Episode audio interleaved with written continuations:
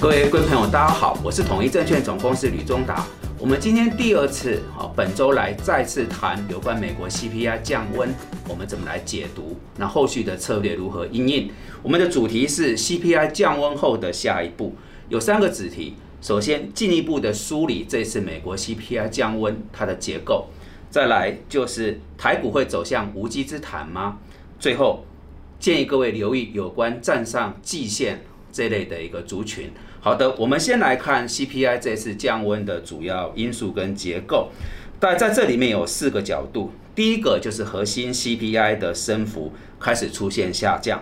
第二个是呃机票的价格下跌以后，运输服务业的通膨升幅也开始趋于缓和；第三个是医疗服务业把整个通膨的升幅给错低。最后就是我们在前一次频道提到这个居住成本的部分，是这一次 CPI 的主要贡献。那这一块它的涨势还是相对比较强的。那整体来看，在这个居住成本的部分，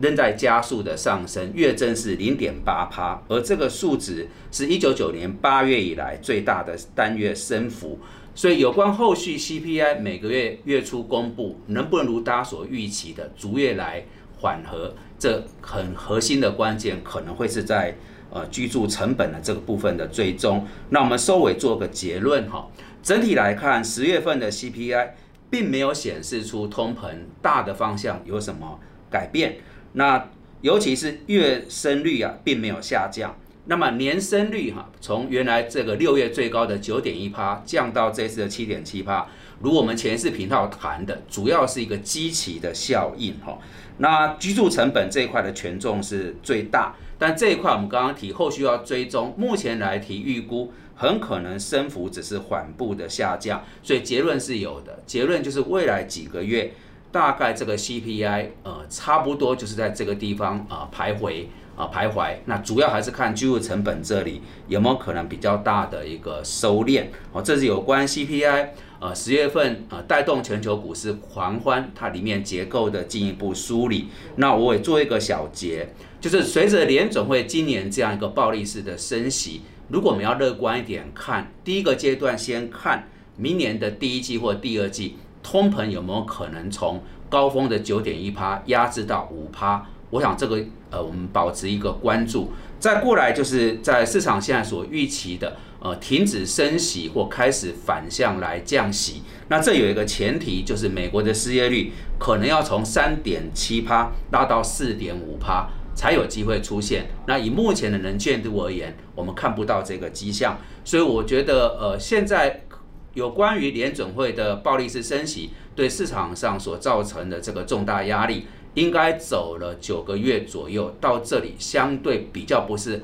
行情的一个重点。而是如我们前一次频道谈到的，会进入到一个市场氛围的好转、正向展望的预期，跟待会我们要谈的这个无稽之谈，比较是主导啊市场氛围啊比呃核心关键的一个因素。那么后续要怎么追踪呢？呃，有几个资讯哈，十月五十五号是联总会下一次的会议。在那之前是有十一月的非农就业人口，那十一月的 CPI 的数据公布，跟十月的 PCE，那这里面每个数字都很重要，会涉及到对行情的一个跌宕起伏，也会影响到联总会判断美国通膨情势的一个依归。接着第二个主题就是我们来谈无稽之谈。呃，有没有机会往下走？那会嗨到什么时候？哈，几个大的重点。首先，今年即使大盘从年初的元月，好元月初到十月底，呃，整体最深的时候是跌了五千九百九十点，那跌幅高达三十二点七趴。但是即使这么大的一个跌势，我们发现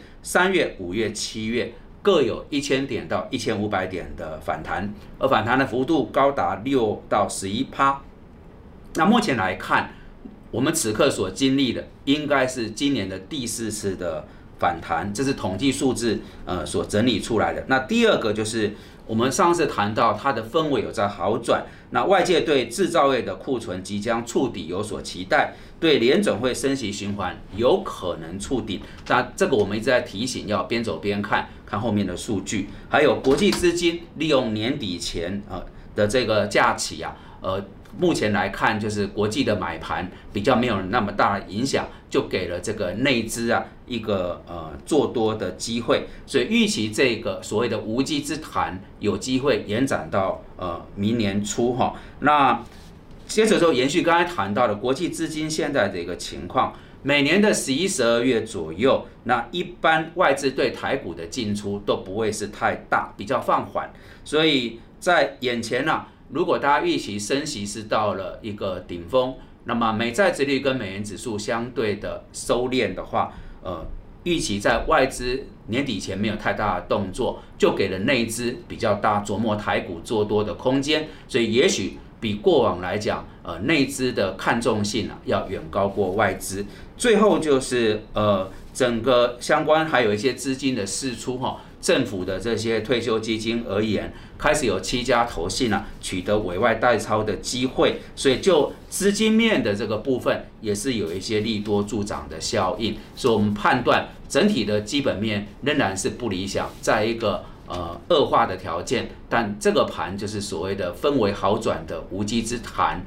多留意一下呃资金面。消息面，还有市场筹码面、技术面的变化，可能比对较于联准会在判断盘势来讲，更有一个效用、更敏感度。接着，我们进入到第三个主题，就是讨论留意站上季线这方面的族群。先来跟各位报告一下这个思维逻辑是什么哈。那如果在这个阶段可以找寻营收成长不错，股价净值比也比较低，那在反弹的时候，相对股价有机会往上走，那你布局起来风险的一个情况也比较低一些。那统计资料显示，目前这一千八百家上市规公司今年以来累计营收成长超过一成，而股价净值比啊低于一点五倍，而且很重要，领先大盘站上季线的有。十几档，那这当中包括半导体、那电子的零组件、电脑的周边设备的电子股，那船厂的部分有银建、哦电气电缆跟钢铁等这些族群。那为什么我们要用季线来做一个思考的逻辑？各位如果回顾一下哈，当呃大概几个礼拜前美股站上季线，台股还在月线徘徊，就是二十大的会议结束之后。整个大中华地区有所谓一些地缘上呃风险的疑虑，所以美股先往前走，大中华的陆港台三地反而没有往上。那后来就是呃随着落后补涨，台股就脱离了月线这边的一个纠结。那这一波这样上来哈。就大家开始在预期说有比较好的一个发展，所以先定位这个落后补涨，而这个落后补涨里面呢，先站上季线的就是半导体的全资股。我们看到反弹里面，呃，以台湾五十零零五零为首的这些电子的全资股是一个冲关的先锋，那它也带动往上走，所以季线呢是我们在看这一波台股。不管是族群或是大盘的关键所在，所以我才会锁定说，针对一些营收成长不错，那么股价净值比有被错低，但股价领先站上季线了，这是我们在现阶段啊一个无稽之谈里面比较需要追踪的族群。好的，我们用两次的专题来跟各位报告。呃，上个礼拜四，台北时间晚上，美国这个 CPI 降温所引发的美股跟台股的狂潮，那里面 CPI 怎么来进一步的判断？那市场氛围何以好转？为什么会有无稽之谈？和而且在这环境底下，怎么找到一些主流族群？我们两个专题来做一个比较详尽的说明跟报告。那以上感谢各位的参与。如果各位觉得这个资讯有助于判断跟操作，敬请帮忙按赞、订阅、分享跟开启小铃铛。